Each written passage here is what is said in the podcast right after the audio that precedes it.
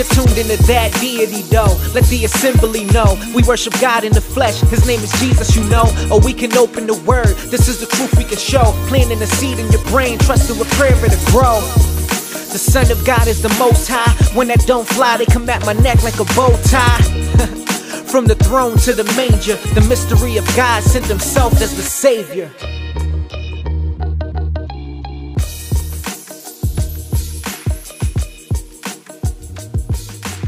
Alright, what's going on, everyone? Welcome to episode 1 of That Deity Though, an apologetics podcast focused on the deity of Christ and the Trinity. I am your lone host, E.C. Holmes, a.k.a. Yes, that's my real name, and I have 2 forms of ID to prove it. I guess this is just going to be an introduction. I would like to share just a little bit about myself. Obviously, everyone doesn't know who I am, and also the purpose behind this brand new podcast. Let's just get this out of the way up front. Yes, my name is EC, just 2 letters. It doesn't stand for anything. It's not initials. It's just my name. It's on my driver's license. It's on my birth certificate. It's on my passport. It's on my social security card. And so you just got to deal with it. That's my real name. And so stop asking me. But again, a little bit about myself. I'm a husband and a father. I have a beautiful wife named Virginia. We've been married since 2010, been together since 2004. We got history. We have 2 beautiful little girls. I also serve as a deacon at my church in Lancaster. It's about 35 minutes from here. It's called The Gathering. We're a real small body, maybe 50 people, but we love the Lord and we love his people. So if you're looking for a church and you live in the Lancaster or York area, come check us out on Creedy Avenue. I believe it's 22 Creedy Avenue in Millersville, Pennsylvania. I serve there, like I said, as a deacon. I teach every second Sunday of the month. I teach Sunday school, so it's been pretty dope serving there and getting to know everyone in Lancaster.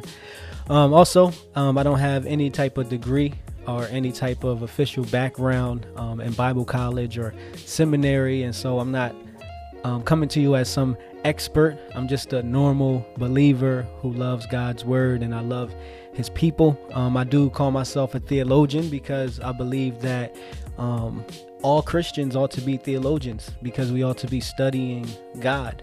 That's what theology is. It's the study of God. And so we are all theologians. Also, some people might know me from my Christian rap days. I still do a little bit of it. If you listen to the intro of the podcast, that's me on there. I haven't done an album in a couple years now, but I've released 5 albums going back to 2007. And so where's that at right now as far as music? I'm not so sure, but right now I'm on to different things. I'm focused on my family and my church, and now this new podcast. And so why do we need another podcast? There's millions of podcasts out there, right? Why should you listen to me? What do I have to offer that's different? Well, one, this podcast isn't going to be the best podcast out there. That's not my aim. I just want to be faithful to what God has put in my heart. I do want to shout out some podcasts that you guys can listen to, because like I said, there's tons of podcasts to choose from. When you think about Wrath and Grace, shout out to Wrath and Grace. They have a network of podcasts, one which is the Wrath and Grace podcast, the very first one. You got Pastor Luke and Nick, and I'm going to forget his name. But anyway, you got those guys who do a really good job at breaking down the scripture and do cultural analysis, stuff like that. You also have the Basement Podcast, which is within their network with Pastor Los. And then you also have... Cross-Examine with Kirk Kennedy and Abner Strack. They do a dope job. They're more of a they focus more on hip-hop, and they also do tie different things into the podcast as far as the biblical worldview. For the females, you got Sheologians, you know what I mean? You also got the Bar Podcast, which is now a network where they have Sidebar. They have Just Thinking. And so you can tune into those. Just a couple more. You have the White Horse Inn, which for a long time was my favorite podcast. I encourage you guys to check them out. They're very balanced. They have on pastors from different perspectives. So you might have on Presbyterian And then you might also have a Lutheran on there, both speaking on a specific topic, and you get to see the balance and you get to see the unity that we have as brothers.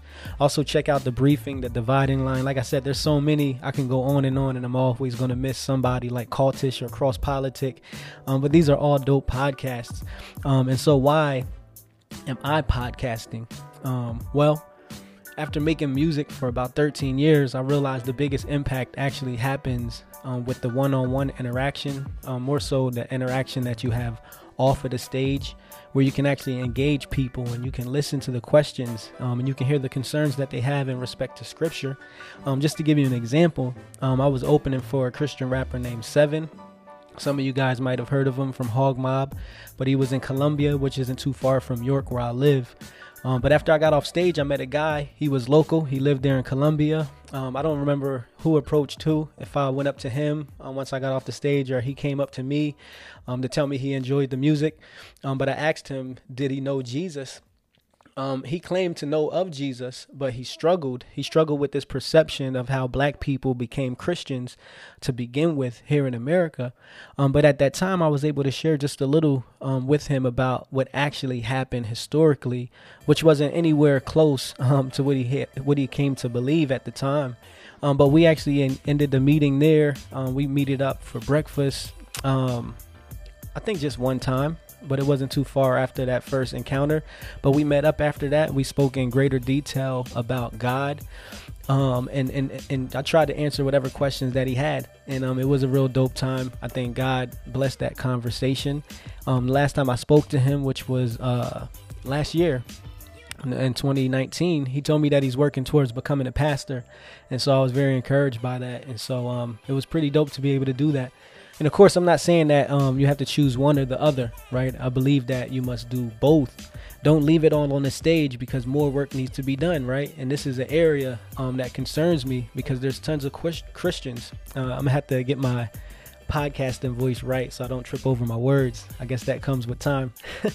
But there's tons of Christians who have questions and they want real answers. Also, you have Christians who know the answer, but at the same time, they have questions. What do I mean by that? I'll answer this question by sharing why I started this podcast, That Deity Though. There was definitely a seed planted a while back, and it's just now sprouting into this podcast. But it all started probably a little over 10 years ago. A friend of mine came to my house, and he was super excited about this new information that he learned. Some information that he had recently embraced, and it was teaching him that Jesus wasn't God and that the Trinity wasn't biblical.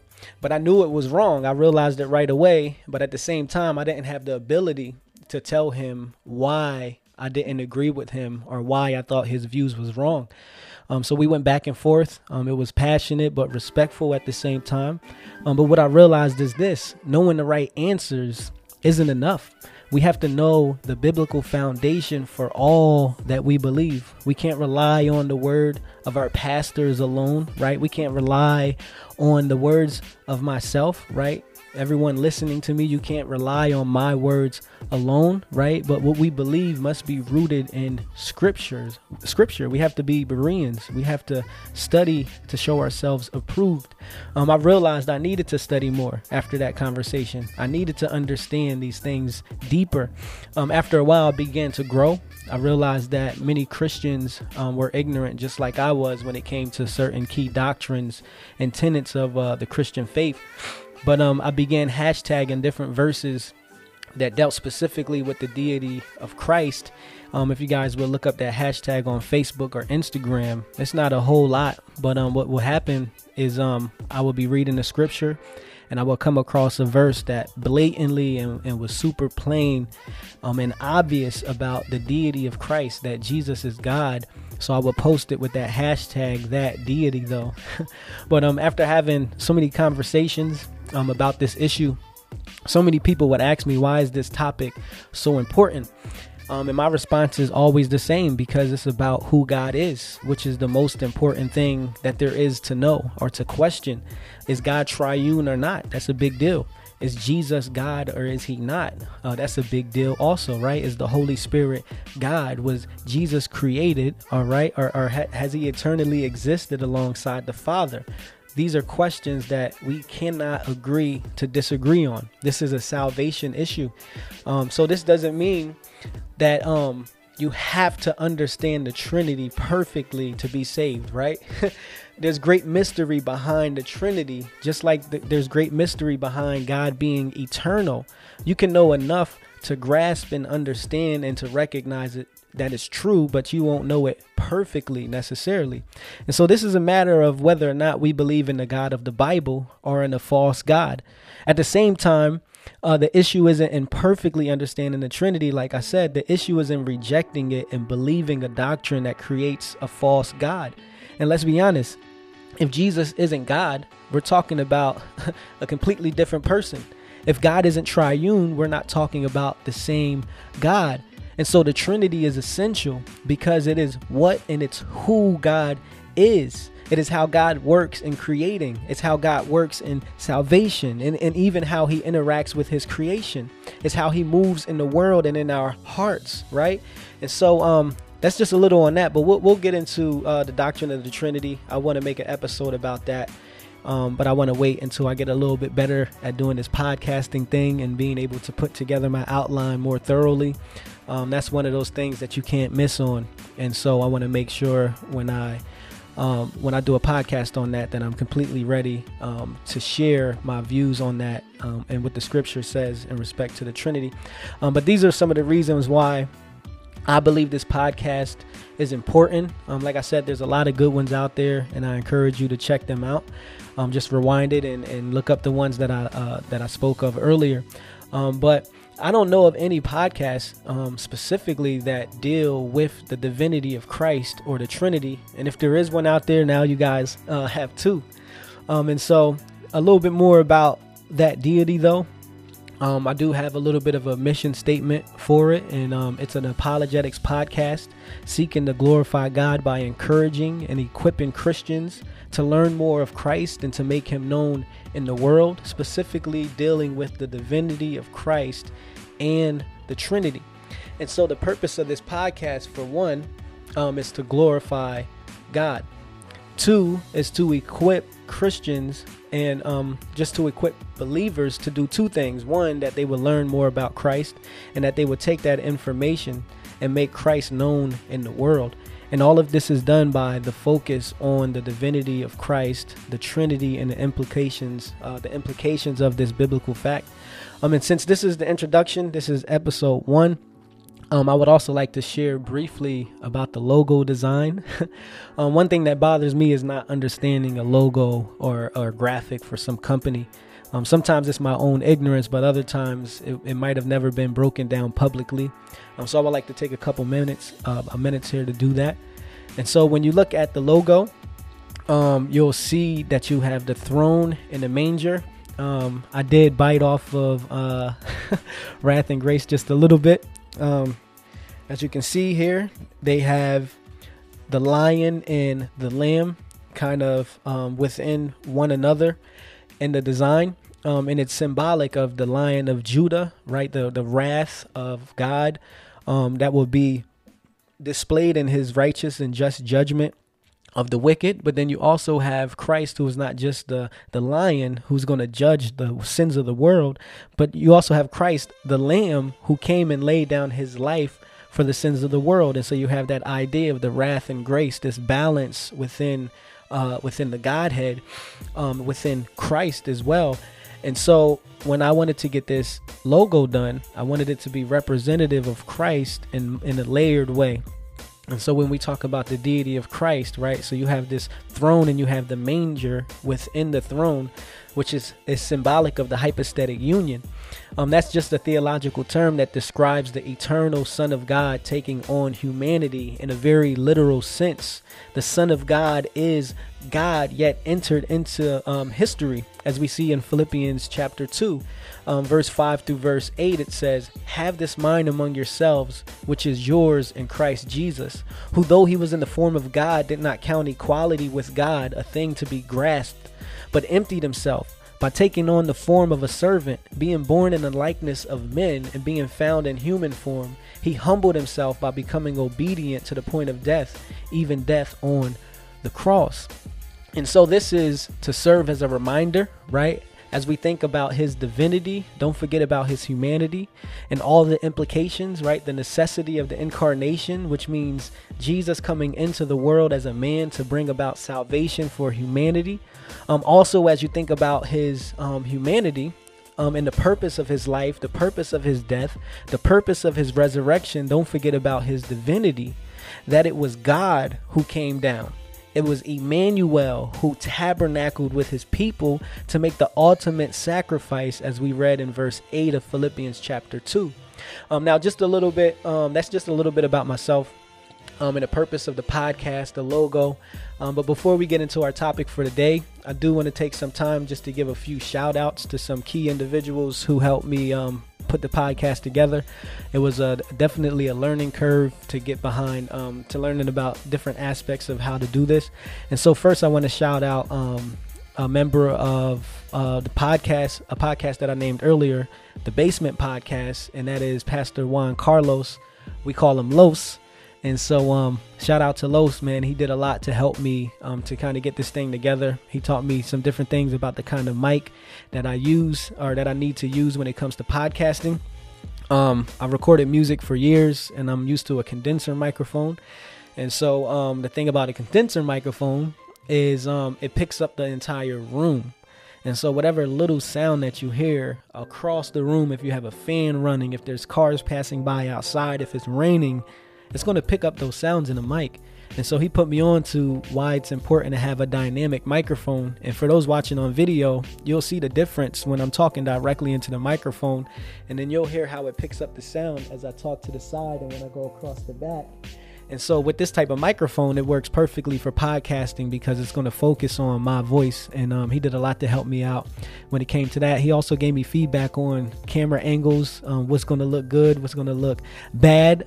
And so he also gave me confidence. And he said, you can do this. You know what I mean? He gave me confidence to know that this is something that I can do. And so shout out to Pastor Los, Pastor Juan Carlos. Check out the Basement Podcast. The second person I want to shout out is Dwayne Atkinson. He's from the Bar. I guess I need to say the Bar Network now. Really dope brother. He hit me up a while back on a Facebook story that I shared. And he asked me if I was doing any music. And I told him, I wasn't doing so much music these days, and we went back and forth for a few messages, not a whole lot, but he did tell me in the end, he said, if you ever need anything, hey, hit me up and I'll do whatever I can to help. And so the beginning of the year, when I thought about launching this podcast, I was like, hey, no better person to hit up than this guy right here. So I messaged him. He hit me back like within a minute, and we were on the phone a couple times or just messaging back and forth a lot. And I picked his brain on some of the same things, microphones and, you know, different things, different aspects about podcasting, the do's and the don'ts and, you know, kind of the things that I need to know up front and to prepare for.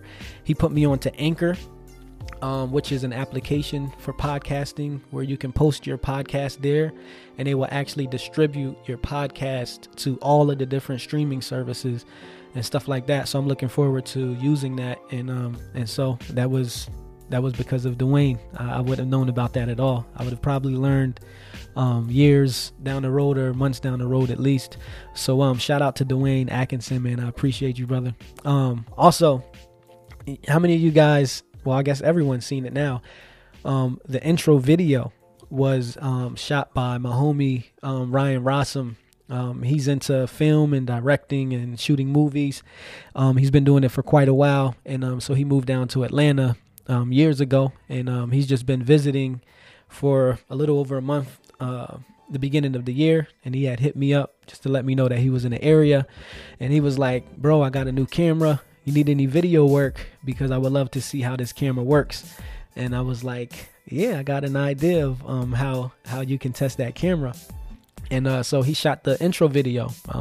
I had a little bit of an idea about what I wanted. He made it better. He came through, shot it, edited the video, and he didn't charge me at all. It was a true blessing. And so now we have a dope video to go with what I believe is a dope intro song that touches on the key aspects of what the podcast is about. And so shout out to Ryan Rossum on the video. And then last but certainly not least, I want to shout out my brother, Jesus Pena, aka Chewy. Everyone calls him Chewy, but he's a dope brother, man. He's a graphic artist. He does banging graffiti. He used to freestyle. I don't know if he can still freestyle or not, but he's pretty dope, man. He's a good brother. But I had reached out to him a while back because if you've ever seen any logos or designs that I've had, it was probably him that did it. And so I had reached out to him to let him know about the podcast. This is what it's about. And, you know, how much you're going to charge me for a logo design and stuff like that. And he thought it was a dope idea, so much so that he was willing to get behind it. And he was like, whatever you need, any kind of graphics you need, just let me know. I want to be a part of this. And so moving forward, whatever graphics that you see, probably all of them will be from him. And he's totally doing this on the strength of thinking that this is a good idea and that it's going to bless you guys who are going to be viewing this or listening to this. He's also been my accountability. He's helping me. He's actually helped me to stay on track and to help me think through these different ideas that I had. And he's been providing dope feedback also. And so in my eyes, while he's not the face of this podcast, it's just as much his podcast as it is mine. And I truly believe that. And so shout out to this brother, man. The best part about all of this is that it was him. It was Chewy. It was Jesus. It was Jesus Pena who came to my house over 10 years ago. He's the one that planted that seed that will sprout all of these years later and turn into this podcast. And by the grace of God, he's long since abandoned those views, and he embraces the biblical view of the divinity of Christ and the Trinity. I know he's not a camera person, neither am I really, but maybe one day we can have him on here. I think it would be important for him to share his views about that situation, and about why it's important for Christians not to just know what we believe, for us to know why we actually believe those things. Let's go ahead and jump into our topic of the day, which is titled Jesus Who. We're not going to dive super deep into it. As you might notice, this is our theme and the purpose of the podcast itself. So this is more to set a stage and to lay a bit of a foundation for what you guys can expect moving forward. And so why did I title the first episode Jesus Who? Well, simply put, oftentimes when people speak of Jesus, I don't know who they're talking about. Everyone has their own version or this different version of who they believe Jesus to be. One thing that isn't seriously disputed, though, is whether or not he existed. It usually comes down to what we believe about him. In fact, the major non-believing scholarship you'll find and non-believing historians actually recognize the fact that Jesus really existed, believe it or not.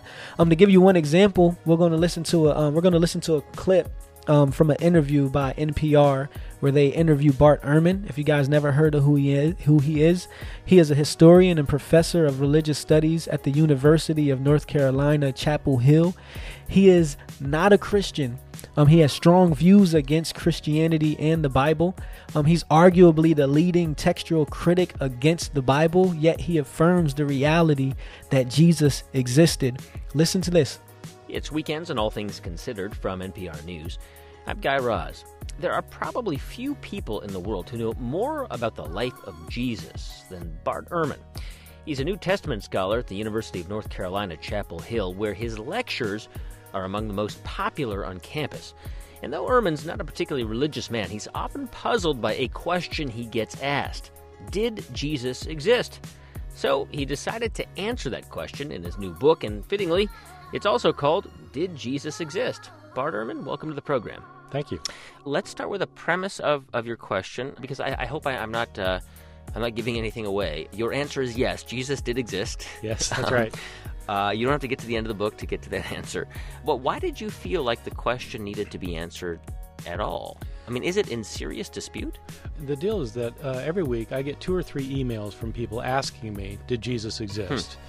And as I started doing some looking into the matter, I realized there is a large contingent of people, largely on the internet, but also writing books, claiming that, in fact, Jesus never did exist, that he was completely made up by the early Christians. And I wanted to approach that question as a historian to see whether that's right or not. a lot of the arguments don't really count for anything. I mean, the fact there's no archaeological evidence for Jesus doesn't really matter, because there's not archaeological evidence for hardly anybody who lived in this world. Abraham, on and on. Well, or the 60 million people who lived in Jesus' day. So what I do in the book is I marshal all of the evidence. The Gospels were written 40 or 50 years after Jesus, but they incorporate earlier written sources, and they're all reliant on oral traditions. Mm. And you can actually translate some of these Greek traditions in the Gospels back into the original Aramaic of Jesus, and they make better sense, which means these were traditions floating around in Palestine.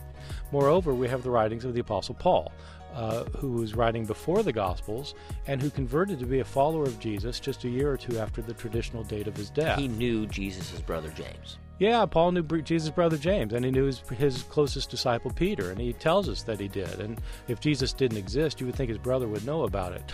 So I think Paul probably is pretty good evidence that Jesus at least existed. You contend that had he actually been invented by pagans at the time, they would have turned him into this powerful figure of grandeur that was like shooting laser beams out of his fingers, rather than a man who was crucified. The Messiah was supposed to overthrow the enemies. Right. And so if you're going to make up a Messiah, you'd make up a powerful Messiah. Like a superhero. A superhero. You wouldn't make up somebody who was humiliated, tortured, and then killed by the enemies. My guest is Bart Ehrman. He's a professor of religious studies at UNC Chapel Hill, and he's got a new book out. It's called Did Jesus Exist? And if you're wondering what the answer is, it is yes. Bart, a few years ago, I downloaded a series of lectures that, are available on these, like you see these ads in magazines, great courses, right? And I downloaded your series of lectures on the life of the historical Jesus. And a lot of people listening will know you. I mean, you are the guy. You're the expert on the life of the historical Jesus. So how are we able to build as accurate an account of this? Now, to be sure that I haven't taken his words out of context, I will provide a link in the show notes below this video. For those listening via podcast app, you can go ahead and Google, when you get a chance, Bart Ehrman, spelled B-A-R-T-E-H-R-M-A-N, and just go ahead and look up Bart Ehrman NPR interview. And to be sure that you have the correct discussion, it's about his 2012 book titled Did Jesus Exist? The Historical Argument for Jesus of Nazareth. And so, just so you know, I'm not taking them out of context. I did chop it up just so I can get the point across. But you can go ahead and check that out for yourself. It's only about 8 minutes long. And so you can see it's a fact that Jesus existed. What many will dispute is whether or not we should take what he says seriously, right? Is it literal? Is it simply something that we can just hear about and just ignore it? To paraphrase C.S. Lewis, the idea that Jesus is either a liar, right? He's not being honest about who he is. He's just trying to mislead us on purpose, right? The other option is he's a lunatic, meaning he actually believes these crazy claims that he made, but he's just delusional. Or he's exactly who he claimed to be, and that is Lord. And if he is, and he is, we ought to take very seriously what he says about himself and about us. In the weeks to come, that's what we'll get to the bottom of, because again, there are many different views about Jesus, and not to say that all of these different versions are equally true, but we need to know the difference between the truth and the almost truth and the blatant lie. And so every second and fourth Wednesday, I plan on breaking down who Jesus is from a variety of angles. One, we'll look at what does the Father say about him. Well, what does Jesus say about himself, right? What does the disciples say about him? What did they teach and believe concerning Jesus? How did the demons respond when they encountered Jesus? And how will that help us to understand who he is? I also plan on digging into some extra biblical sources, non-Christian or Christian. That just means sources that are outside of the Bible.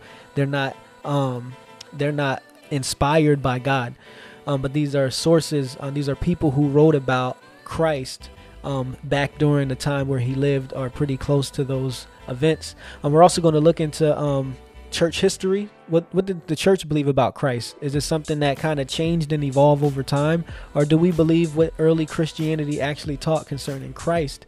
Also, we're going to look into some songs that we sing all the time that testify to the deity of Christ. Why is that?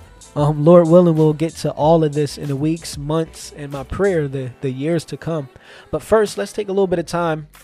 And I just want us to consider what different people teach concerning Jesus. We're going to start out with Mormonism. Some of you guys might not know this, but Mormons actually teach that Jesus is the spirit brother of Lucifer. Jess L. Christensen, in the book I Have a Question, in June 1986 on page 25, if you want to look it up, it says this: on first hearing the doctrine that Lucifer and our Lord Jesus Christ are brothers may seem surprising to some, especially to those unacquainted with latter-day revelations. But both the scriptures and the prophets affirm that Jesus Christ and Lucifer are indeed offspring of our heavenly Father, and therefore spirit brothers. Jesus Christ was with the Father from the beginning. Lucifer too was an angel who was in authority in the presence of God, a son of the morning. It says, see Isaiah 14:12 in Doctrine and Covenants, chapter 76, verses 25 to 27. It says, both Jesus and Lucifer were strong leaders with great knowledge and influence. But as the firstborn of the Father, Jesus was Lucifer's older brother. It also shows that in Doctrine and Covenants, chapter 93, verse 21. Also, Journal of Discourses, volume 6, page 8, and The Gospel Through the Ages, page 15. It says this: Jesus and Satan are spirit brothers, and we are all born as siblings in heaven to them both. Crazy stuff. Also, Mormon doctrine. Here we go. Page 193 in Journal of Discourses, volume 6, page 8. It says, a plan of salvation was indeed, or a plan of salvation was needed for the people of the earth. So Jesus offered a plan to the Father, and Satan offered a plan to the Father, but Jesus's plan was accepted. In effect, the devil wanted to be the savior of all mankind and to deny men their agency and to dethrone God, which is some crazy stuff, right? Some of you guys never heard this before, but this is what they teach. I'm just going to look into one other aspect, the conception of Jesus. What do Mormons believe or teach about the conception of Jesus? Now, I will say this. Every Mormon that you come into contact with will not believe everything that Mormon doctrine might have taught throughout the years. So when you talk to people and you engage them, you have to let them explain what they believe and not just assume that you know everything. I'm just highlighting what Mormonism teaches. Again, this isn't what all Mormons believe. But Bruce McConkie, if that's how you pronounce his name, in The Promised Messiah, pages 41 or 467 through 468, he writes this in the year 1987. It says this: and so it is with the eternal Father and the mortal birth of the eternal Son. The Father is a Father. He is not a spirit essence or nothingness to which the same Father is figuratively applied. I actually think I messed that up. Let me start over. The Father is a Father. He is not a spirit essence or nothingness to which the same Father is figuratively applied. And the Son is a Son. He is not the same transient emanation from a divine essence, but a literal, living offspring from an actual Father. God is the Father, Christ is the Son. The one begat the other. Mary provided the womb from which the Spirit Jehovah came forth, tabernacled in clay, as all men are, to dwell among his fellow spirits, whose births were brought to pass in like manner. There is no need to spiritualize away the plain meaning of the scriptures. There is nothing figurative or hidden or beyond comprehension in our Lord's coming into mortality. He is the Son of God in the same sense and way that we are the sons of mortal fathers. It is that simple. Christ was born of Mary. He is the Son of God, the only begotten of the Father. You'll also see this in Journal of Discourses, volume 8 on page 15. The birth of the Savior was as natural as are the births of our children. It was the result of natural action. He partook of flesh and blood, was begotten of his Father, as we were of our Father. We can go on and on about what Mormonism teaches about Jesus, but we only have so much time. And so that's just a little bit of what they teach. Let's consider what Islam teaches. While Islam has a high view of Christ in respect to the honor he deserves as a servant of God and the recognition of him being sinless, they deny that he is the Son of God.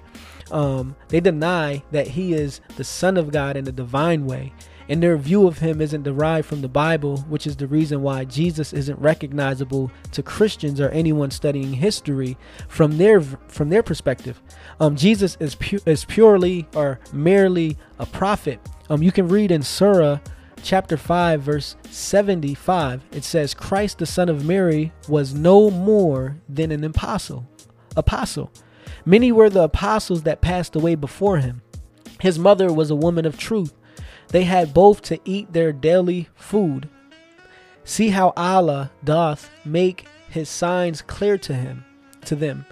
Yet see in what ways they are deluded away from the truth. Also in Surah 4, verses 157 through 158, it says this, they that said and boast, we killed Christ Jesus, the son of Mary, the apostle of Allah, but they killed him not, nor crucified him, but also it was made to appear to them, and those who differ therein are full of doubts, with no certain knowledge, but only conjecture to follow. For of a surety they killed him not. So not only is he merely a prophet or apostle, but his death is also denied, ignoring all primary resources that we have in historical foundations. This is a Jesus that Paul would not have known. He would have said, Jesus, who what Jesus are you talking about? In 1 Corinthians chapter 15, verses 3 and 4, he says this, for I delivered to you as of first importance, but I also received that Christ died for our sins in accordance with the scriptures, that he was buried, that he was raised on the third day in accordance with the scriptures. Paul and Muhammad have very different foundations for what they would believe concerning Jesus. Paul's foundation is the scripture, Muhammad's is not.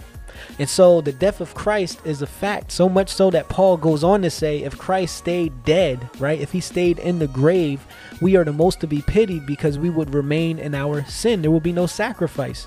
But since Christ has been raised, we have the reason, or we have a reason for this faith that we have, right? We have a reason for this hope within us because Christ was the first fruit of what's to come. If you guys understand anything about the first fruits, when you think about a farmer, when they spend time sowing seed and tending the land, when the time comes for harvest, they see that first fruit that sprouts.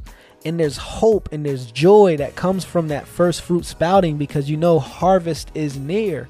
And you know that since the first one has sprouted, all that you laid seed for will indeed sprout. And that's the hope that we have. Since Christ was raised, we have hope that we too will be raised. And so that's just a little bit about what they believe. I don't want to get ahead of myself, but for the sake of time, let's just continue. When you think about Jehovah's Witnesses, I'm not going to spend a lot of time here either, because you'll actually see this or listen to this play out in episode 2. But Jehovah's Witnesses also have a very different view of Jesus. This might be news to some people, but they actually teach, and you can look this up on their website, which is jw.org. You can look this up. It teaches that they teach that Jesus is Michael the Archangel, right? They teach this. They would say it like this, though. Michael the Archangel is Jesus in his heavenly role. Jehovah's Witnesses also deny the Trinity and believe Jesus was created by the Father, which is why you see the translation difference in John chapter 1, verse 1 and Colossians chapter 1, I believe also in, actually not in Hebrews, I don't believe, but in various different verses, you'll see a difference in the way that they translate what it says about Christ being God. In the beginning was the Word, and the Word was with God, and the Word was God. In their translation, the New World Translation, it says, in the beginning was the Word, and the Word was with God, and the Word was a lowercase g, God. And so more on that in episode 2. Make sure you tune in. I promise you won't regret it. I'm not going to go through a list of every religious persuasion, but let's consider one last category. What about those who are non-religious? What about people who would label themselves as just spiritual or even atheists and agnostic? What they would say is that he was a good teacher, right? He was a good moral teacher. They would follow him for these moral reasons. They enjoy stories about him. They recognize his humanity while denying his divinity. They wouldn't mind the question, what would Jesus do, right? But don't necessarily see a reason to take their relationship with Jesus any further than that. However, in practice, this is actually probably the more dominant view concerning Jesus. Most people just look to Jesus as a moral figure. Even some believers don't bow the knee to him in worship and as Lord, but they just look to him as a moral teacher, and they just want to be like him, but not necessarily submitted to him. But obviously, all of this begs the question, right? Okay, Issa, you're telling me what all these other people teach me about Jesus. What do you believe about Jesus? What do you believe the Bible teaches about Jesus, right? And so I think that's a good question, right? So who is Jesus, right? Is he the brother of Lucifer? Is he merely a prophet? Was he created as Michael the Archangel or nothing more than a good moral teacher? Who is this Jesus, right? That's perhaps the most important question, a question that we must not just know the answer to. It's not just enough to know of him, but we must know him. This is a term of intimacy, a term that destroys what's above the surface, and it digs to the bottom of our very being. He will say, "Depart from me, I never knew you." Now ask yourself this question. Is there anyone who has ever lived on earth throughout all time that Christ doesn't know about? Obviously not. So when it says, "I never knew you," he's saying you have no spiritual connection to him, right? In another text, he would say, "Who is my mother and my brother?" Not the one who's related to me by blood. This is a paraphrase, but the one that does the will of my Father in heaven. So to know Jesus is to be united to him spiritually. To know the Father is to be united to him spiritually. And this union happens through the Holy Spirit. There's a Trinitarian action. And we'll get to that again in later episodes. But again, the purpose of this podcast is for you to know the true Jesus of the Bible, not simply to know about him. And as you learn about him, my prayer is for you to be empowered to share him with the world. This will be our main focus every time, and we'll get into other topics for sure, but the main topic of every episode will be surrounding Jesus. But why is that? Why make a podcast exclusively focused on Jesus? Well, go ahead and turn, if you have your Bible, to Colossians chapter 2, verses 2 through 4. It reads like this: "That their hearts may be encouraged, being knit together in love, to reach all the riches of full assurance of understanding and the knowledge of God's mystery, which is Christ, in whom are hidden all the treasures of wisdom and knowledge. I say this in order that no one may delude you with plausible arguments." All right, so let's break this down. How should we understand this verse, and why is it even relevant? Well, first, let's look at the aim. Right there in the beginning verse, Paul wants the believers to do two things. One, he wants the believers to be encouraged, right? He wants us to be encouraged. And two, he wants us to be tied together in love. It sounds nice, right? But what's the purpose of this unity? Well, he says to reach not just assurance and knowledge, but full assurance in the knowledge of God's mystery. Well, that brings the question, what is this mystery that Paul wants us to have full assurance and knowledge of? Well, that mystery is Christ. But why? Why is it important for us to come to full assurance and knowledge of Christ? And why is this called a mystery? Well, one, because it is in Christ, who is the primary and supreme authoritative source of all the treasures of wisdom and knowledge, right? Two, this hidden knowledge and wisdom has been revealed to us in Christ. It's not a hidden mystery anymore. It has been revealed in Christ's coming to the world and the things that he taught. And if you have this wisdom and knowledge, because Christ has been revealed to you, verse 4, no one will be able to mislead you with arguments that on the surface appear to be true. In Christ, you've dove into the depths of knowledge and wisdom, so you won't be drowning in shallow arguments that people will bring to you. So who is Christ? He is the revelation of God in the flesh, and through his person, his life, his death, through his resurrection, and his intercession on behalf of the saints, all there is to obtain must be found in him. Knowledge begins with Jesus. Truth begins with Jesus. Understanding begins with Jesus. And so to know Christ is to have complete assurance, understanding. Knowing Christ is to have knowledge. And so logically, we conclude to reject Christ is the very opposite. It's to not have these things, right? You can't have assurance. You cannot have understanding. You cannot have knowledge apart from Christ. And this is the definition of a fool, right? And we know what the Bible says about fools. In both Psalm 14:1 and Psalm 53:1, it says, the fool says in his heart, there is no God. And so if you lack wisdom and knowledge, you cannot know God. If your wisdom and knowledge isn't from Jesus, you cannot know God, because Jesus is the greatest way God has revealed himself to the world. Simply put, Jesus is God. Well, this concludes episode 1, the main topic, Jesus who. Thank you for listening to That Deity Though, wisdom and knowledge revealed.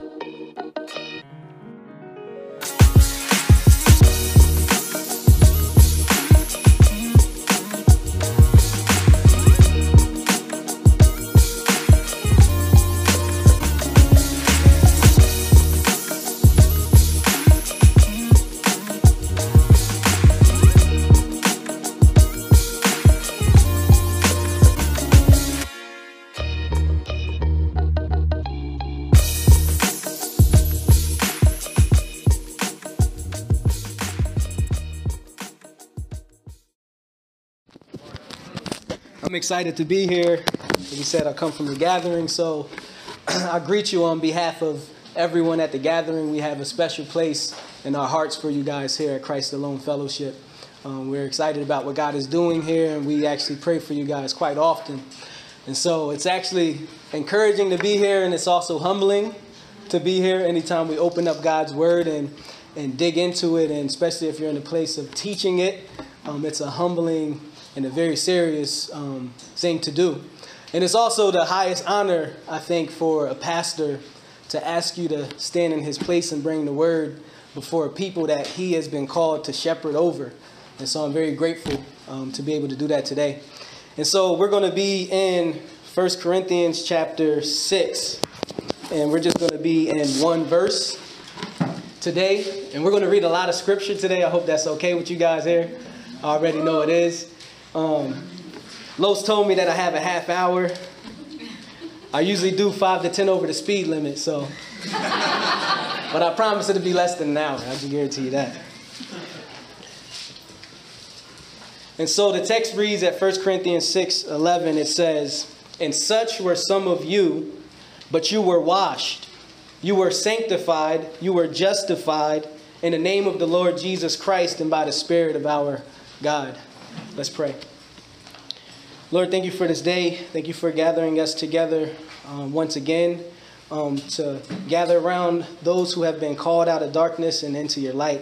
Lord, we're grateful for the salvation that we've been gifted in light of what Christ has done for us on the cross. So, Lord, we come together today to celebrate that, to encourage and challenge and edify one another. Lord, I pray that you would use me to do that today in your word, to encourage your body with your gospel. The gospel that doesn't only have the power to save, but it encourages us. It's something that we continue to go back to, and it informs the way that we ought to think and live our life.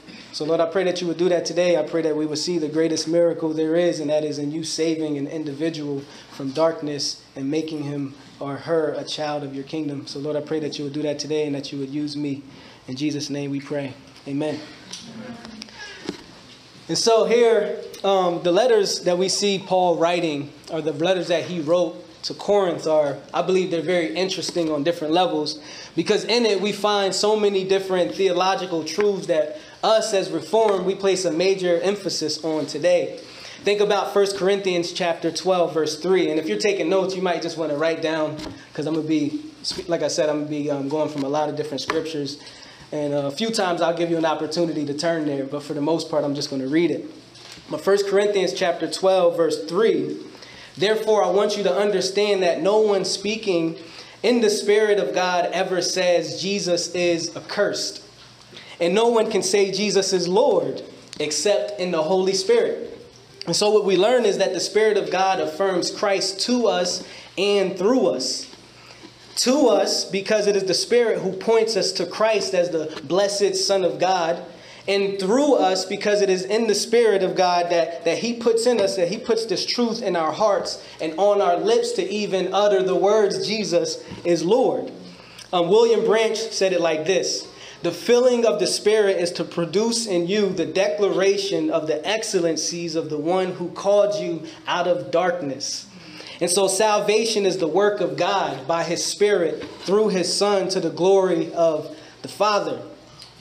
1 Corinthians chapter 3, verses 6 and 7. I, Paul, planted, Apollos watered, but God gave the growth. So neither he who plants nor he who waters is anything, but only God who gives the growth. Right? So this passage, along with others, inform us who recognize the sovereignty of God to not become unbalanced in our theology. Right? That's easy to happen, isn't it?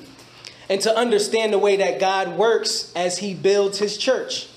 And so there are some who plant, others who water, some who share the gospel with someone else, others who may disciple that person, taking them from ignorance to maturity. But however, at the end of the day, it is God who gives the growth. And so because of that, we trust God to take our efforts in evangelism to produce faith. And so it is God who gets the glory as the giver of grace, the gifter of faith, and the grantor of repentance. And so there's theological consistency and balance when we open up God's word. And so although it's not exhaustive, in it we have all we need for the man or for the woman to come to proper faith in His Creator.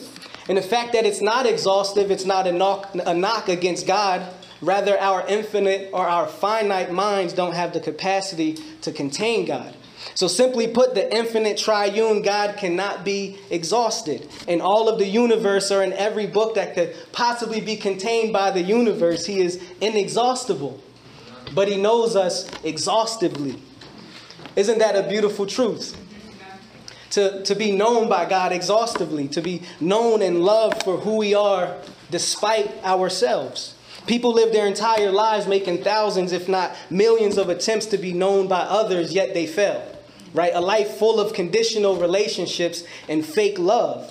Yet in Christ, we all have found what our souls have longed for, to be known and to be loved. And also, because of Christ, we see every reason in respect to why we do not deserve this relationship that we have with God. We also see why it is a terrible thing to be known by God at this level, because we can't hide from God. You could pick any place in the world, He's there. Any place in the universe, He's already there. And even in the places where you can hide from the world, your heart and your mind is not hidden from God. And so this is the great problem and joy of humanity, to be known by God. But what we find in our text today is the efficacious love of God poured out on mankind. And it's for no reason outside of Himself. We have been formed into clay pots of mercy. We were the furthest thing from a diamond in the rough. We didn't give Him anything to work with. There was nothing that God can get out of this relationship, because He can't be added to. He is completely complete in every way and in every sense of the word. Yet in His manifested glory, He suffered for us who were worthless and unworthy of His love, and freed us from His own wrath. This is the gospel of divine, efficacious grace. And so today I want to focus on, again, 1 Corinthians chapter 6, verse 11, and we're going to see three things: who we were, the past tense, right, that old man. We're going to see who we are, present tense, the children of the living God. How has this happened, right, and in what manner, by what means did this transformation take place? And then in conclusion, we're going to look at the now what, right, so what, like what do we do in knowing these truths? And we are to live from this reality, to live from who we are. And so the gospel does something to our nature. The gospel doesn't leave us as we were. Although salvation cannot be lost, if we are truly saved, we will not remain as we were, right? Such were some of you, but you were washed, you were sanctified, you were justified in the name of the Lord Jesus Christ and by the Spirit of our God. And so I want you to notice something. In this verse here, you'll see the words you and were. They both show up 4 times in this one verse. Speaking of our past, such were some of you. Our condition, you were washed. Our acquisition, you were sanctified. And the fourth, our standing, you were justified, declared righteous by and before or in the presence of mighty God. And so let's look back. Who were we? If you're taking notes, write down Ephesians 2, verses 2 and 3, Ephesians 5, 8, and Titus 3, 3. And you can dig into that on your own time just to kind of see the depths of depravity the human heart was in before Christ. But go back to verses 9 and 10 in our text today in 1 Corinthians chapter 6. So who were we? We were sexually immoral. We were idolaters, right? Adulterers, people who practice homosexuality, thieves, greedy, drunkards, revilers are people who speak abusively, and swindlers are a deceptive person. That's who we was. And so these are all various types of sins. And so let's define sin. Most people would define it as a transgression against the law, to violate the law. And we see this in 1 John chapter 3, verse 4.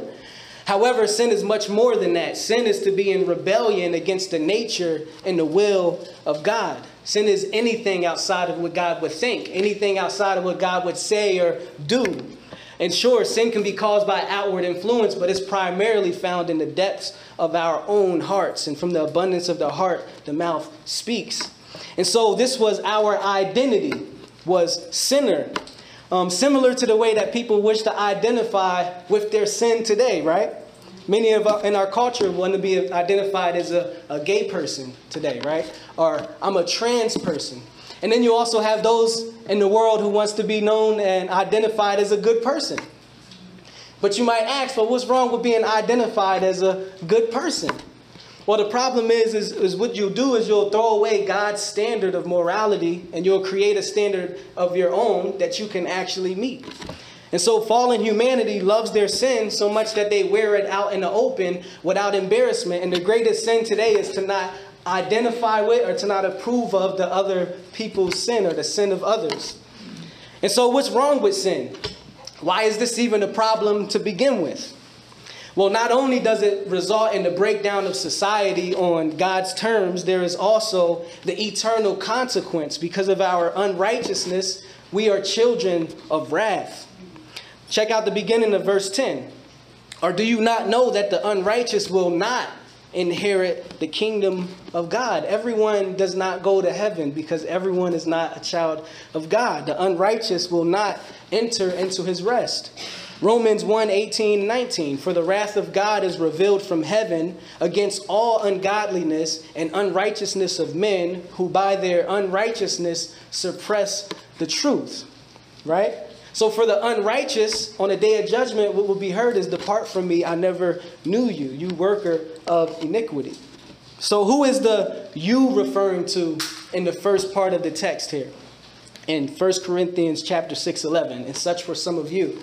It refers to every one of us, right? For all have sinned and fallen short of the glory of God.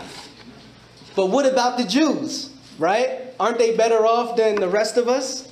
They had the law and the prophets. They were chosen to be God's people, right? And I have some friends who bought into this grave idea that black people are inherently better than white people. And white people, you're not off the hook because we live in a country that's known for white people thinking the same thing about themselves. Right? Right? It's the truth. Hitler, right? He had similar thoughts, and many people throughout society, throughout all time, always have felt one way towards another ethnicity. But Dr. Jonas says we are just as bad as all who we would find reprehensible. And he's absolutely right. I'm going to actually give you a chance to turn in your Bible for this one. We're going to look at Romans chapter 3. And we're going to look at a pretty good chunk, verses 9 through 20. We are just as bad as all who we find reprehensible. What then? Are we Jews any better off? No, not at all. For we have already charged that all, both Jews and Greeks, are under sin. As it is written, none is righteous, no, not one. No one understands, no one seeks for God. All have turned aside, together they have become worthless. No one does good, not even one. Their throat is an open grave, they use their tongues to deceive. The venom of asps is under their lips. Their mouth is full of curses and bitterness. Their feet are swift to shed blood, and their paths are ruin and misery, and the way of peace they have not known. There is no fear of God before their eyes. Now we know that whatever the law says, it speaks to those who are under the law, so that every mouth may be stopped. Every mouth may be stopped. And the whole world may be held accountable to God. The whole world will be held accountable to God. For by the works of the law, no human being will be justified in the sight of God, since through the law comes knowledge of sin. And so I have a question. If we all have sinned and no one can be justified by the works of the law, do you agree that we have a problem? Yeah. And the bigger problem is that while the law is a perfect mirror into our hearts, it cannot make us acceptable to God. But we know this isn't the end of the story, is it? And so this reality is so more. The text says, such were some of you. This is who you were. That means it's no longer who you are. Paul's reminding the church at Corinth about the dirt that God had to pull them out of. And this is coming from the Paul that used to be Saul, right? A persecutor of Christians. The last person that you would expect God to save has become an apostle, a preacher of the gospel that he once despised, a lover of the God that he once hated. His past no longer defines him. That's who he was. And he's reminding Corinth and us, that's who we used to be. And such were some of you. And so don't forget where you came from. This is a reality that actually ought to humble us. When we see others fall into sin, if not for Christ, that would be me, right? And if I'm being honest, it's who I used to be. And every once in a while, that old me wants to show its ugly face again, right? And so while our past no longer defines us, it's a reminder of the grace and mercy of our great God. This ought to humble us. While our past no longer defines us, it's a reminder of what God can do for anybody because he's done it for us. This is a humbling truth. And so there's no such thing as an unsavable person. The love of God is actually driven by the depths of human depravity. He moved on our behalf. This is a humbling truth, and we're grateful for it. And so let's continue in the text at verse 11. And let's look at the beginning of the next sentence. There's a transition from reflecting on the past to recognizing what has happened after. And such were some of you, but. We love the buts in Scripture, right? You used to be a drunkard. You used to be a homosexual. You used to be a reviler. You used to commit adultery. But when you were dead in your trespasses and sin, you were made alive in Christ. But God being rich in mercy, right? And in the riches of God's mercy, what has he done? Well, what God has done for us is summarized in this text by three statements. You were washed, you were sanctified, and you were justified. Now think about something for a moment. Can it get any more disgusting than a rotting body in the grave? You could take a little bit of soap and some water. You can clean up the outside. But what about the inside? And so just as the body in the grave is rotten to the core, the same was true for all of us spiritually. And just as a dead man cannot clean himself up, neither could we. And so remember, I pointed out the words you and were mentioned four times. Here you'll find it for the second time in the verse. That's who you were, but something has happened. You were washed. But notice Paul doesn't say, but you cleaned yourself up. You got yourself together, right? You turned a new leaf, but you open your eyes.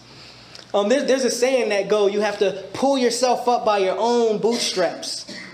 But what if you don't own a pair of boots? To repent and to believe the gospel isn't something that our nature has the ability to submit to. It's like shouting at a man with holes in his socks and no arms to pull himself up using bootstraps that he doesn't even own. This concept is foreign to Scripture. The text doesn't say you cleaned yourself up, but you were washed. You no longer have to shout unclean like the leper. You have been made clean. Church, you have been made clean. Yeah. Turn your Bibles to John 13. And we're going to read one of my favorite passages.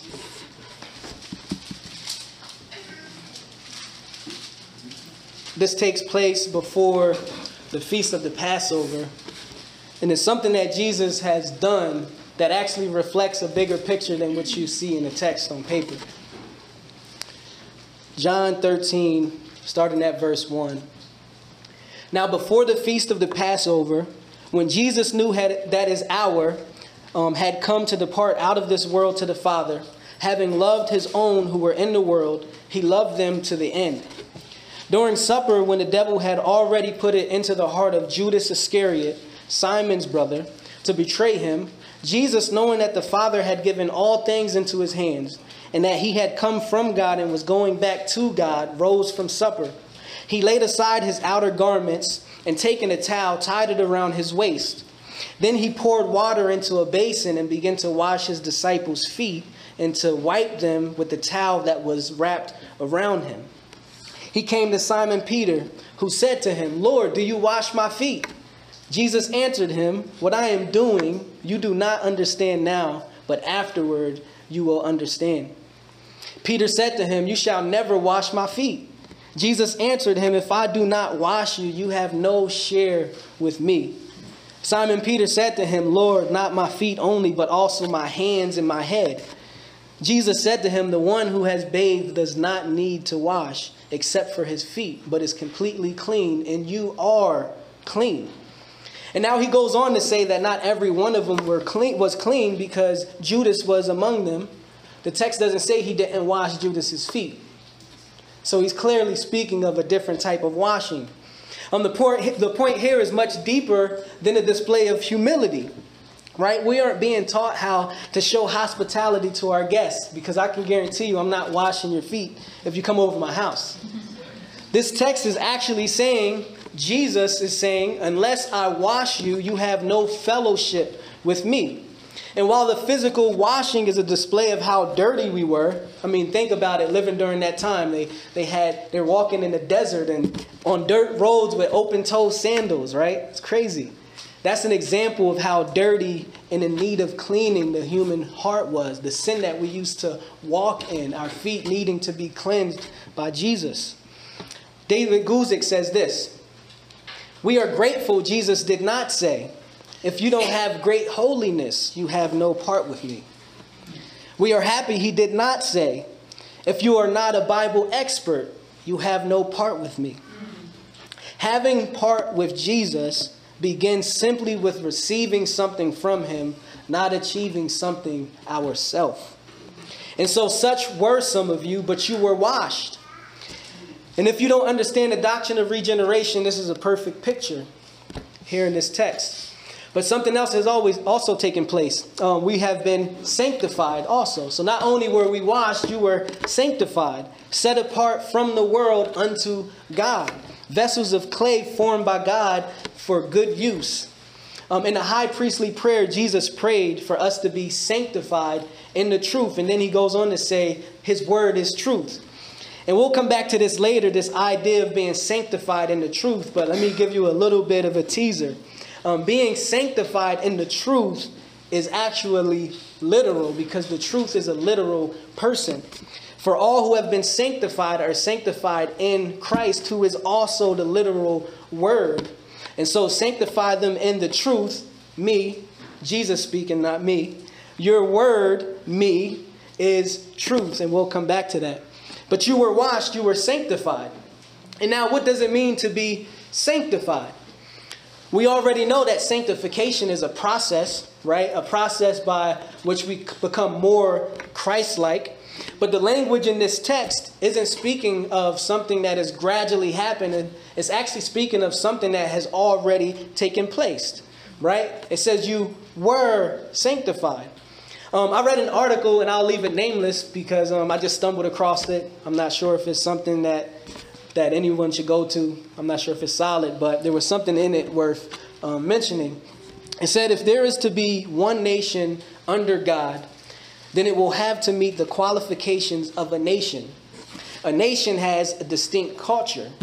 Its education, food, arts, music, and economics distinguish it as unique. This, in fact, is what God always wanted for his nation, one that would be distinguishable from all other nations on the earth, end quote. And so in the Old Testament, we see the way that God required for them to be distinct in comparison to other nations. So in it, we see that they were set apart and chosen by God for God. They were distinguishable because something about them was different. And what made them different was their covenant with Yahweh, right? What made them different was physical circumcision. What made them different was their dietary laws, what they wore, their traditions, and their festivals. They were distinguishable. Something about them set them apart from the other nations. They were sanctified unto God. And so that's the old covenant. And in the old covenant, you have the types and the shadows, right? But in the new covenant, we have the substance and the fulfillment. While in the old covenant, you have the smoke, the sizzle, and the fragrance. In the new covenant, we have the steak and the potatoes. And do we throw away the lessons that was taught to us by the tutor just because the teacher has arrived? No. We understand those lessons in a greater depth and in more detail. And if you read the book of Hebrews, you'll come to see that there's a lot brought out of the darkness and into the light, so you can understand with at a greater magnitude.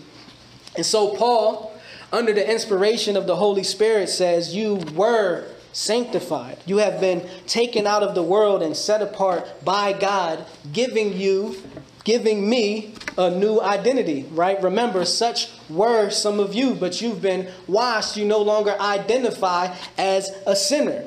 You have been set apart as a saint, no longer defiled and stained by sin, but cleansed and holy unto the Lord. But how has this happened?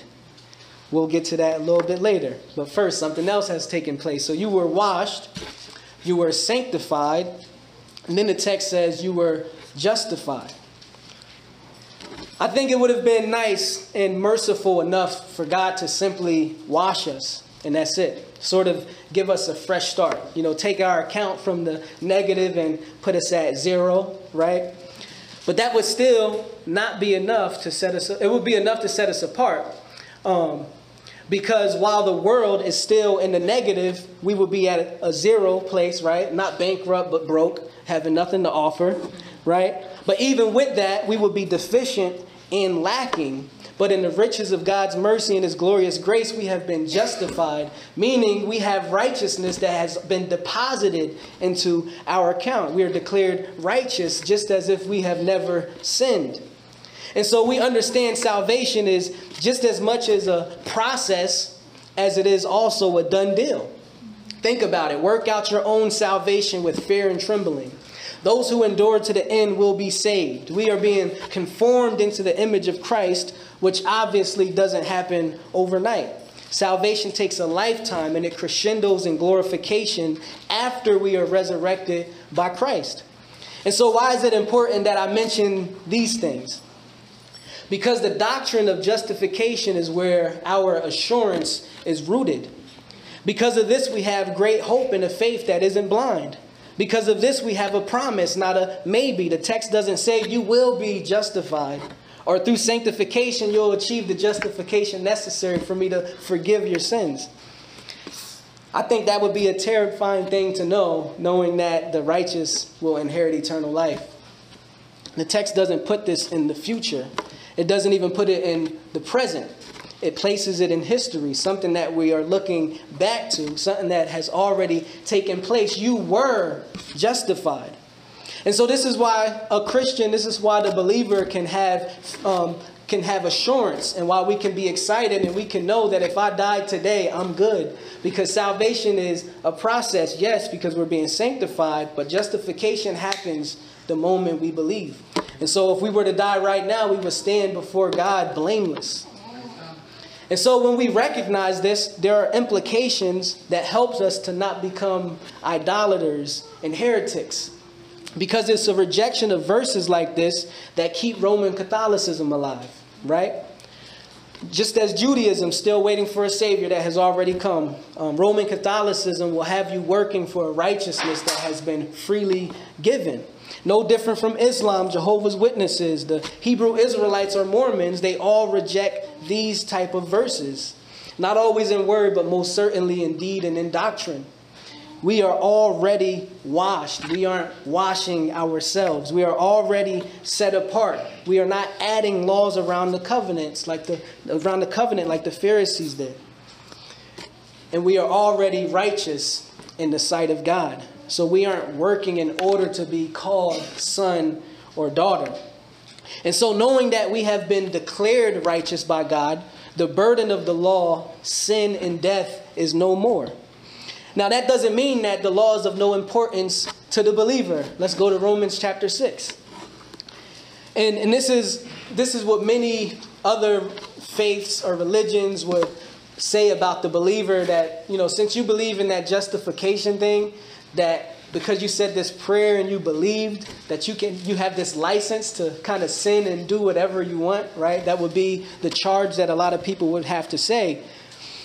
But that's not what we believe. Romans chapter 6, verses 1 through 11. What shall we say then? Are we to continue in sin that grace may abound? By no means. How could we who died to sin still live in it? Do you not know that all of us who have been baptized into Christ were baptized into his death? We were buried, therefore, with him by baptism into death, in order that just as Christ was raised from the dead by the glory of the Father, we too might walk in newness of life. For if we have been united with him in a death like his, we shall certainly be united with him in a resurrection like his. We know that our old self was crucified with him in order that the body of sin might be brought to nothing, so that we would no longer be enslaved to sin. For one who has died has been set free from sin. Now, if we have died with Christ, we believe that we will also live with him. We know that Christ, being raised from the dead, will never die again. Death no longer has dominion over him. For the death he died to sin, once and for all. But the life he lives to God. So you also must consider yourselves dead to sin and alive to God in Christ. This is not a license to sin. We just understand what that means to be justified, that the penalty of sin and death is no more. And so we don't live for our justification. We live from our justification, which makes living so much more enjoyable, doesn't it? Life is so much better when you're not overworked, but you work from a place of rest. And that's what we have the benefit of as believers. We work from our love for God, for the God that loves us, not for the love of a God who is against us. And a God actually that is so much for us that he didn't leave us where we were, but out of his love, he justified us.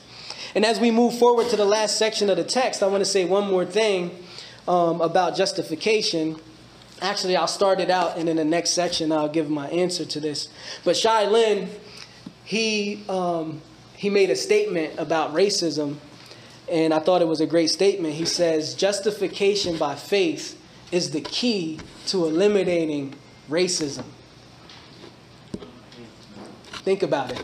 Justification by faith is the key to eliminating racism. Now, if you look at the comments on that post, I erased one that was on mine, but you'll have a lot of arguments that you'll see in the media today. A lot of the propaganda, the same type of emotionalism that you'll find geared towards our white brothers and sisters from the so-called woke and conscious communities. But there was also genuine misunderstanding and people who wanted to know, well, what do you mean by justification by faith being a key to eliminating racism? But if you understand the doctrine of justification, there's no question as to what this means. So let's transition into this last section of the text here. And so, great, we've been washed, right? We've been sanctified. We've been justified. But how? How did this take place? The good thing about God's word is you don't have to guess. You can just keep reading. In the name of the Lord Jesus Christ and by the Spirit of our God. That's how. And so it's true to say that being justified presupposes the fact that we've been washed, clean and cleansed from sin. The fact that we've been washed and justified brings us to the conclusion that we are also distinguishable from the world. Being sanctified is an implication of justification. And as much as these are distinct from one another, they are of the same substance of salvation. That's why we can say salvation is also a process, because once this happens, sanctification naturally proceeds, and ultimately glorification is what we come to when we receive our perfect bodies and we are completely without sin. And so what is Shylin saying? We learn something about ourselves in these verses. And the way we view ourselves and others is forever changed, because racism is rooted in the sin of pride. The idea that one ethnicity is greater than another. Even the Jew must boast in the Lord because the fact that God didn't choose them because anything inside themselves, right? This reflects God's heart, not their own.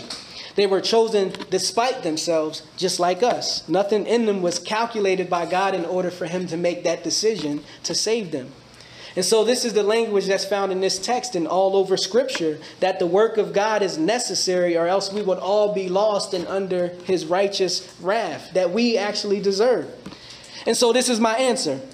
Justification by faith leaves no room for pride, because man sees himself as blind, pitiful, and naked before God, which causes him to recognize, I am no greater or lesser than anyone else, and in need of the same grace and mercy as everyone else, which means in God's eyes, we all are the same and receive forgiveness and are declared righteous the same way, which is with an empty hand of faith in the name of the Lord Jesus Christ by the Spirit of our God. And so how does the doctrine of justification by faith eliminate racism? Because through this lens, the pride of man is properly found in the object of his faith, not in his skin color.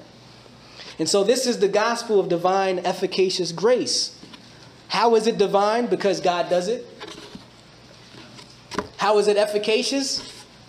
Because God does it, right? This is all done in the name of the Lord Jesus Christ and by the Spirit of our God. The triune God is the author and the perfecter of our faith. There is no washing apart from the Trinity. There is no being sanctified or sanctification apart from the Trinity. And there is no justification apart from the Trinity. And so in the name of the Lord Jesus Christ, God the Son, for his name to be mentioned, how great must his name be? Right? We magnify Christ in our hearts because the Bible does.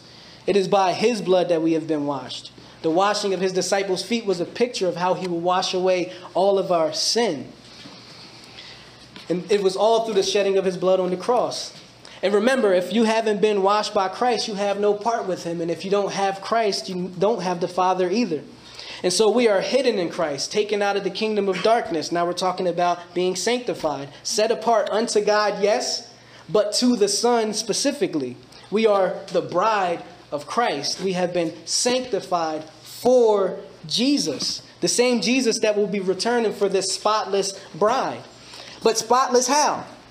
Because we are no longer who we was, right? We're no longer who we were. We've been washed, sanctified, and declared righteous. We are perfect because we have a perfect groom in Christ who is the representative of the believer. The Christ who wore our sin and guilt, nailing it to the cross once and for all. We have his righteousness imputed to us. This is where our justification and everything else lies. And so Colossians 2, 8 through 15, see to it that no one takes you captive by philosophy and empty deceit, according to human tradition, according to the elemental spirits of this world, and not according to Christ. For in him the whole fullness of deity dwells bodily, and you have been filled in him, who is the head and rule of all authority. In him also you were circumcised with a circumcision made without hands, right? The greater light of the gospel, by putting off the body of the flesh by the circumcision of Christ, having been buried with him in baptism, in which you were also raised with him through faith in the powerful working of God who raised him from the dead. And you who were dead in your trespasses and the uncircumcision of your flesh, God made alive together with him, having forgiven us of our trespasses by canceling the record of debt that stood against us with its legal demands.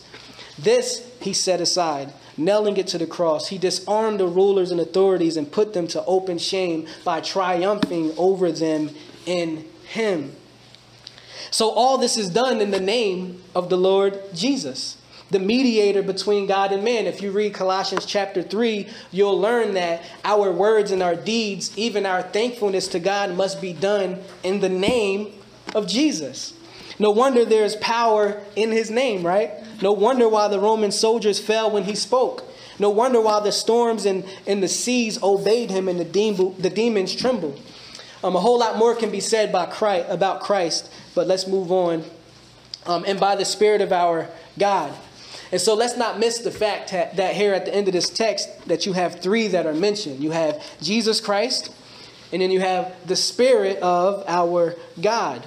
The first is an obvious distinction, but there's a similar distinction in the phrase, the Spirit of our God, because we all know that God isn't a man, right? He's a spirit. You see that in John 4:24. Yet here we see the Spirit of our God, and not just a spirit from God, but the Spirit of our God. And so we know in this context that the text, when it's speaking about God, the same way we understand the distinction between the Word and God the Father in John chapter 1, we understand that distinction here to mean God the Father. And so also notice this isn't everyone's God, but exclusively the God of the ex-sinner. Right? The one who has become God's possession. God has cleansed us, set us apart, and declared us righteous. And if verse 11 is true of you, this is your God. If not, today is the day that God is calling you to repent and to place your trust in Jesus. You don't have to clean yourself up. Actually, you can. It's impossible, right? He's made a way, and this is something that he does. He gives us a way to escape his wrath and to become his child. He will convict you of your sin. Right? He will overcome your doubting by gifting you faith. And when he does, grab onto him because your eternity depends on it.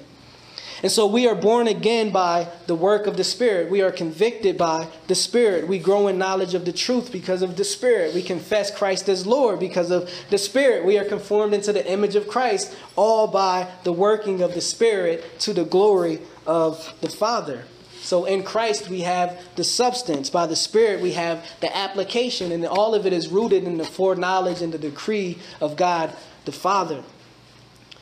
Titus 3:4-7 says, "But when the goodness and loving kindness of God our Savior appeared, he saved us, not because of works done by us in righteousness, but according to his own mercy, by the washing of regeneration and renewal of the Holy Spirit, whom he poured out on us richly through Jesus Christ, our Savior, so that being justified by his grace, we might become heirs according to the hope of eternal life." That is an exegesis of 1 Corinthians 6:11.